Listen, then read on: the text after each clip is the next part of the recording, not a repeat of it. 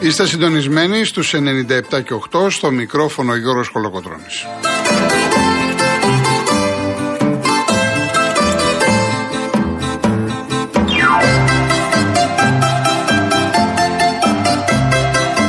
Το τηλέφωνο του Real εφ εμ δύο έντεκα διακόσια οκτώ διακόσια, επαναλαμβάνω δύο έντεκα διακόσια οκτώ διακόσια. Η κυρία Αρίνη Κούρτης στο τηλεφωνικό κέντρο, ο κύριος Λάσκαρης Αγοραστός είναι στη ρύθμιση του ήχου.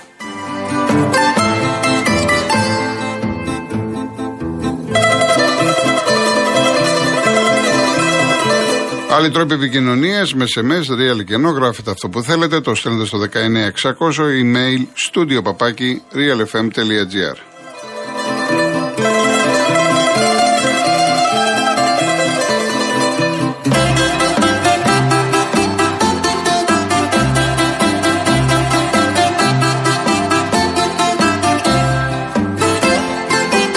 Κυρίες Δεσποινίδες και κύριοι, καλό σας μεσημέρι. έντεκα Νοεμβρίου σήμερα, σαν σήμερα το χίλια εννιακόσια ενενήντα, έφυγε ο Γιάννης Ρίτσος. Έφυγε ο Γιάννης Ρίτσος, ο οποίος φυσικά μέσα από το τεράστιο έργο του θα ζει για πάντα στις καρδιές όλων των Ελλήνων. Έτσι λοιπόν η σημερινή εκπομπή είναι αφιερωμένη στον πολύ μεγάλο μας Έλληνα ποιητή και θα ξεκινήσουμε αμέσως να ακούμε ένα ποίημα που απαγγέλει ο ίδιος. Έχεις ακόμη να κλάψεις πολύ.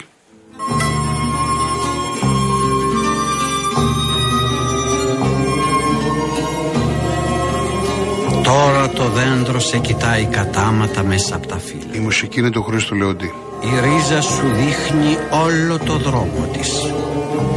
Εσύ κοιτάς ίσα στα μάτια τον κόσμο. Δεν έχεις τίποτα να κρύψεις. Τα χέρια σου είναι καθαρά, πλημμένα με το χοντρό σαπούνι του ήλιου. Τα χέρια σου τα αφήνεις στο συντροφικό τραπέζι ξέσκεπα. Τα εμπιστεύεσαι στα χέρια των συντρόφων σου.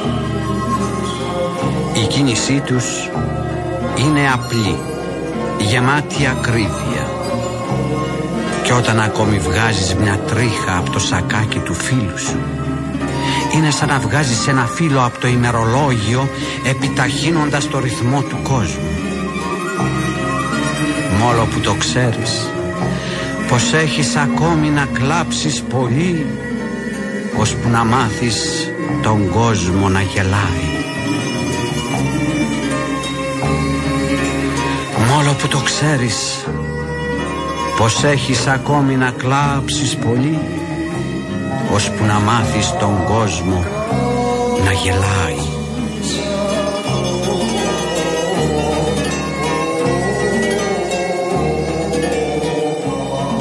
Φαντάζομαι τη μουσική, το, τη, τη, τη μουσική φωνή πίσω από τον Γιάννη Ρίτσο θα την γνωρίσατε, έτσι. Νικόλας Ξυλούρης, η μουσική είναι του Χρήστου του Λεοντή. Ε, έχουμε φιλοξενήσει πάρα πολλές φορές ποίηματα του Γιάννη Ρίτσου. Πρώτη φορά το συγκεκριμένο ποίημα, όπως πρώτη φορά είναι και αυτό που θα ακούσουμε μετά τις διαφημίσεις, το ποιος να το πει, σε μουσική του Μίκη Θεοδωράκη και ερμηνεία του Γρηγόρη Πιθήκοτση.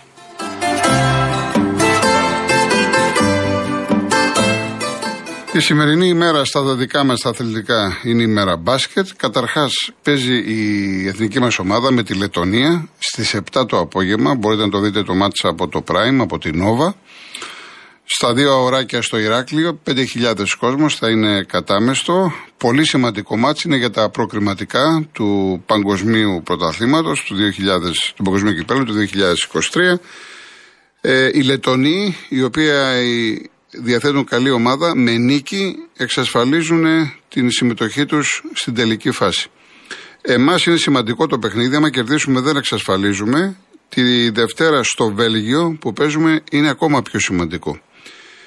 Από την δωδεκάδα των γνωστών παιχτών, εν μπι έι, Ευρωλίκας, μόνο ο Λούτζης θα είναι, του Ολυμπιακού. Οι υπόλοιποι παίχτες όχι, λόγω των παραθύρων, και φυσικά εδώ θα πρέπει να κάποια στιγμή ε, αυτοί που κόπτονται ότι πρέπει να προχωρήσει το μπάσκετ, και μιλάω σε παγκόσμιο επίπεδο, σε ευρωπαϊκό επίπεδο, όχι μόνο σε ελληνικό, να καθίσουν να αναταυρούνε ποιο είναι το συμφέρον του αθλήματος, των ομάδων, των αθλητών, Αυτή η ιστορία με τα παράθυρα έχει ξεφύγει. Δεν μπορεί π.χ. ο Ιτούδης να παίζει χθες με τη Φενέρ, να παίρνει το αεροπλάνο, να έρχεται, να μην ξέρουμε αν θα καθίσει στον πάγκο ή αν θα είναι ο Μανολόπουλος. Τελικά θα καθίσει στον πάγκο σε μια ομάδα που τους παίκτες τους έχει ετοιμάσει ο Μανολόπουλος. Ή ο Καλάθης έπαιζε χθες με τη Φενέρ και σου λέει: εγώ θέλω να πάω να παίξω. Ή ο Λούτζης ή ο Παπα-Νικολάου ή το οποιοδήποτε παιδί. Οι αθλητές θέλουν να, να φορέσουν τη φανέλα της εθνικής. Αλλά δεν μπορούν, διότι υπάρχουν τα συμβόλαια, οι ομάδες λένε πού θα πάτε, θα τραυματιστείτε, θα κάνετε, θα κουραστείτε κλπ. κλπ. Όλοι έχουν δίκιο. Αλλά έχω την αίσθηση ότι κάποια στιγμή θα πρέπει, εκτός την Ευρωλίκα και την Φίμπα, να ακουστεί η άποψη των αθλητών και η άποψη των προπονητών. Άλλο να κάνουμε δηλώσεις και άλλο να έχουν μια επίσημη θέση, μια επίσημη τοποθέτηση. Διότι δημιουργούνται πολλά. Δηλαδή, χθες η Παρτιζάν έπαιξε χθες με τον Ολυμπιακό. Με πολλές ελλείψεις, άφησε παίκτες για την εθνική Σερβία που είναι στον όμιλό μας. Τον Παπα Πέτρου, που είναι Έλληνας, δεν τον άφησε η Παρτιζάν να έρθει να παίξει με την εθνική μας ομάδα. Δημιουργεί θέματα. Δεν μπορείς να αφήνεις τον Σέρβο και να μην αφήνεις τον Έλληνα ή τον Ιταλό ή τον Ισραηλινό κλπ. κλπ. Δεν γίνεται αυτό το πράγμα. Αυτό είναι. Ε, δεν υπάρχει αυτό που λέμε πενήντα πενήντα. Δεν υπάρχει ισονομία. Πάρα πολλά προβλήματα. Και κάποια στιγμή πρέπει να τελειώσει, γιατί είναι, παίζεται το θέατρο του παραλόγου το συγκεκριμένο. Εν πάση περιπτώσει, ο κόσμος έχει αποδείξει ότι αγαπάει την εθνική ομάδα. Θα γεμίσει το γήπεδο, θα βοηθήσει τα παιδιά. Δεν είναι εύκολο το παιχνίδι, έτσι, γιατί δεν παίζουμε με την κανονική μας ομάδα. Ελπίζουμε ότι το παιχνίδι θα είναι νικηφόρο. Και στις εννιά και μισή το βράδυ παίζει ο Παναθηναϊκός, κοιτάξτε τώρα, εθνική ομάδα επτά, που κανονικά όταν παίζει η εθνική ομάδα δεν πρέπει να παίζει τίποτε άλλο, και δυόμιση ώρες αργότερα παίζει ο Παναθηναϊκός στο ΆΚΑ Ευρωλίγκα. Πώς λοιπόν ο κύριος Παπαγιάννης, λέω ένα όνομα, θα πήγαινε να έπαιζε με την εθνική ομάδα, εφόσον είναι επαγγελματίας, έχει το συμβόλαιό του με τον Παναθηναϊκό, τι θα κάνει ο Παναθηναϊκός και ο κάθε Παναθηναϊκός. Γι' αυτό σας λέω ότι το θέμα είναι πολύ σοβαρό. Στις εννιά και μισή λοιπόν από το Prime, ο Παναθηναϊκός παίζει με την Πασκόνη, ένας Παναθηναϊκός που προέρχεται από Ήτες, από Άλμπα, από Μονακό, από Μακάμπι, από Παρτιζάν και θέλει να κερδίσει έστω την Πασκόνια, σιγά σιγά να βρει τα πατήματά του. Είναι μια ομάδα που θέλει το χρόνο της. Λοιπόν, έχουμε και ξαναλέμε, επτά η ώρα, Ελλάδα-Λετωνία από την Nova, από το Prime, το ίδιο κανάλι, συνδρομητικά, εννιά και μισή ώρα, Παναθηναϊκός Μπασκονία.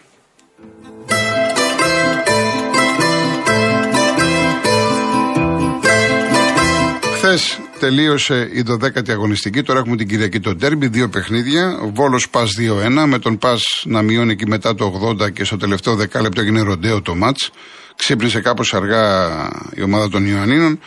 Ο Βόλος ε, ήταν καλός, ήταν δυνατός, πέτυχε δύο γκολ με τον Οζέγκοβιτ, πήρε μια τεράστια νίκη, μια τεράστια νίκη σε βαθμολογική σημασία. Και το άλλο παιχνίδι, Ιωνικός ΠΑΟΚ μηδέν τρία, ένα παιχνίδι στα μέτρα του ΠΑΟΚ εύκολο. Ναι, ο Ιωνικός το μηδέν μηδέν έκανε μια-δυο φάσεις, αλλά μετά μέσα σε ένα πεντάλεπτο, εξάλεπτο ε, ο ΠΑΟΚ πέτυχε δύο τέρματα.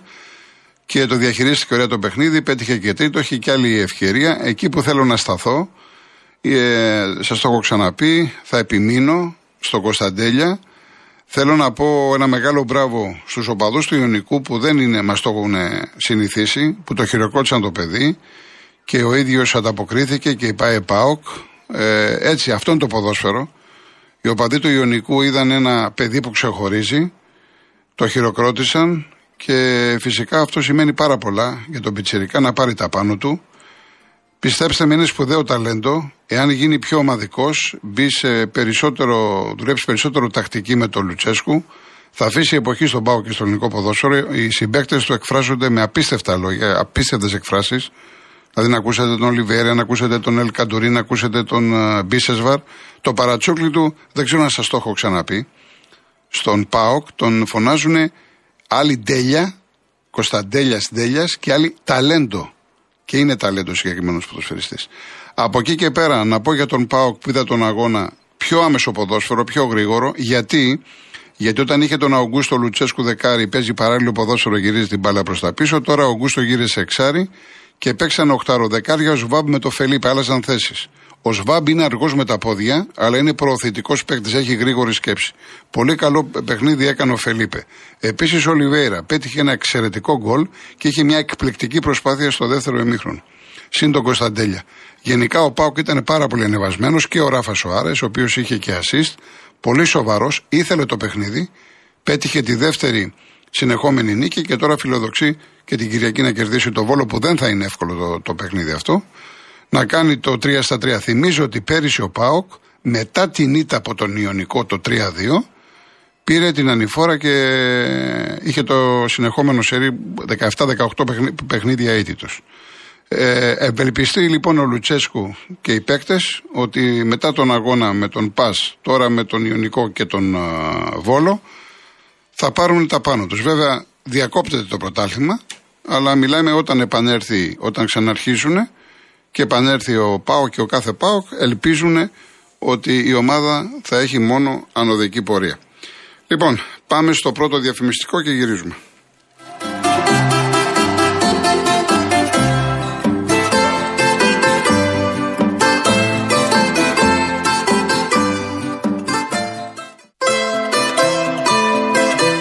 Πριν ακούσουμε λοιπόν το ποίημα του Γιάννη Ρίτσου, θυμίζω το ποιος να το πει, και αυτό και το προηγούμενο, πρώτη φορά τα βάζω στην εκπομπή, σε μελοποίηση του Μίκη Θεοδωράκη.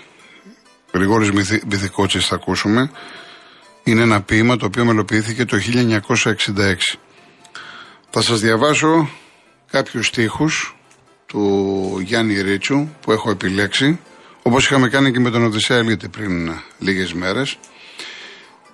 Τους πιο σημαντικούς κατά τη γνώμη μου από τα ποίηματα του Ρίτσου, γιατί άμα διαβάσουμε ε, ένα μεγάλο κομμάτι θέλουμε ώρες, στο χρόνο που διαθέτουμε. Ετούτος δω λαός δε γονατίζει παρά μονάχα μπροστά στους νεκρούς του, και οι λέξεις φλέβες είναι, μέσα τους αίμα τρέχει. Τη ρωμιοσύνη μην την κλαις, εκεί που πάει να σκύψει με το σουγιά στο κόκαλο, με το λουρί στο σβέρκο, νάτι, πετιέται από ξαρχής και αντριεύει και θεριεύει και καμακώνει το θεριό με το καμάκι του ήλιου. Να είμαστε έτοιμοι. Κάθε ώρα είναι η δική μας ώρα.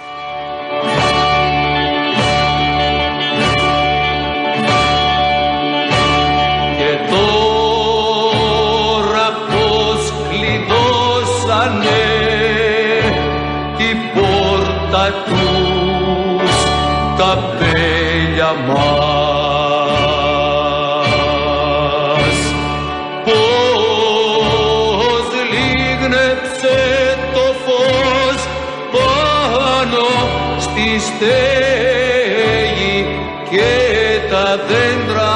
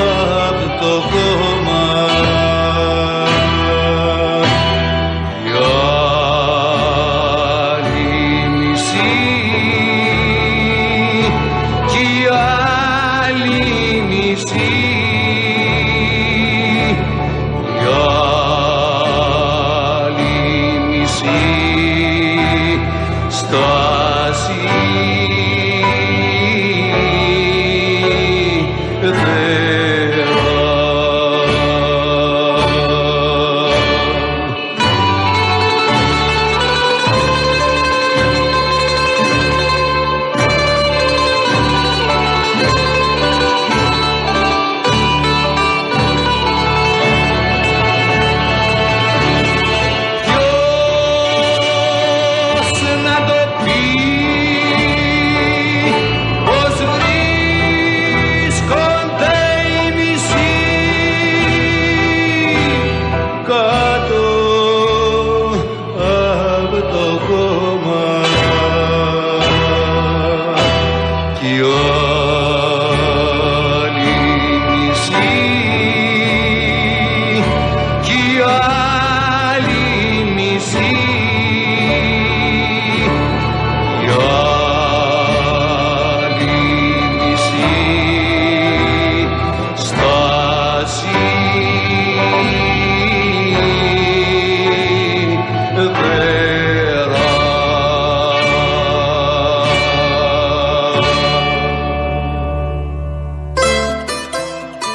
Και μετά από αυτό το αριστούργημα να σας πω και για την Paisy από την Κοσμοτέ, τη νέα εφαρμογή που σας επιτρέπει να κάνετε καθημερινές αγορές, να καλύπτετε λογαριασμούς, να μοιράζεστε αυτόματα τα έξοδα με την παρέα σας και να στέλνετε χρήματα σε όποιον θέλετε μέσω chat. Όλα αυτά με τον πιο εύκολο, γρήγορο και ασφαλή τρόπο που παίζει και χωρίς χρέωση. Paisy από την Κοσμοτέ. Είναι εδώ και είναι για όλους. Οριστικά λοιπόν, Παναθηναϊκός Ατρόμητος πέντε και τέταρτο. Έτσι. Οριστικά Παναθηναϊκός Ατρόμητος πέντε και τέταρτο. Το μάτς θα να γίνει τέσσερα, πήγε εννιά και μισή, πέντε και τέταρτο. Τη μία είναι, λέει, ο Μαραθώνιος την Κυριακή. Ο Μαραθώνιος, εδώ και ένα χρόνο ξέρουμε ότι θα γίνουν. Στη Super League δεν ξέρανε ότι θα γίνει ο Μαραθώνιος. Την άλλη υπάρχει πρόβλημα με τον αγώνα του Όφη με το Ηράκλειο να μεταφερθεί ένα. Με το βαν, ένα κομμάτι του βαρ κλπ. κλπ, κλπ. Εν πάση περιπτώσει, ό,τι και να είναι, αυτό που ενδιαφέρει τον κόσμο είναι Παναθηναϊκός Ατρόμητος πέντε και τέταρτο. Ολυμπιακός ΣΑΕΚ, κοιτάξτε να δείτε, το κλίμα όντως, γιατί πήρα πολλά μηνύματα χθες για να πάει εισαγγελέα στο γήπεδο. Τέλος πάντων, η ΑΕΚ σαν ΠΑΕ ξέρει τι θα κάνει, ξέρει τι πρέπει να κάνει και η ΠΑΕ Ολυμπιακός, οι αρμόδιες αρχές. Εμείς εδώ μιλάμε για ποδόσφαιρο.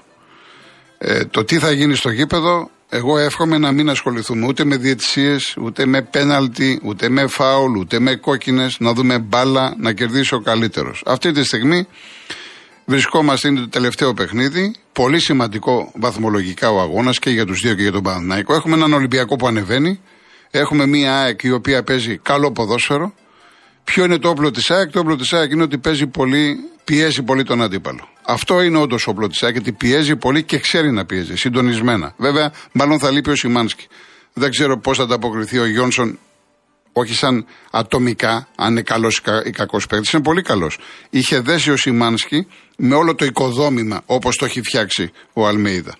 Η ΑΕΚ λοιπόν από τα όπλα της είναι αυτή η πίεση. Από την άλλη όμως έχει θέματα στην άμυνα.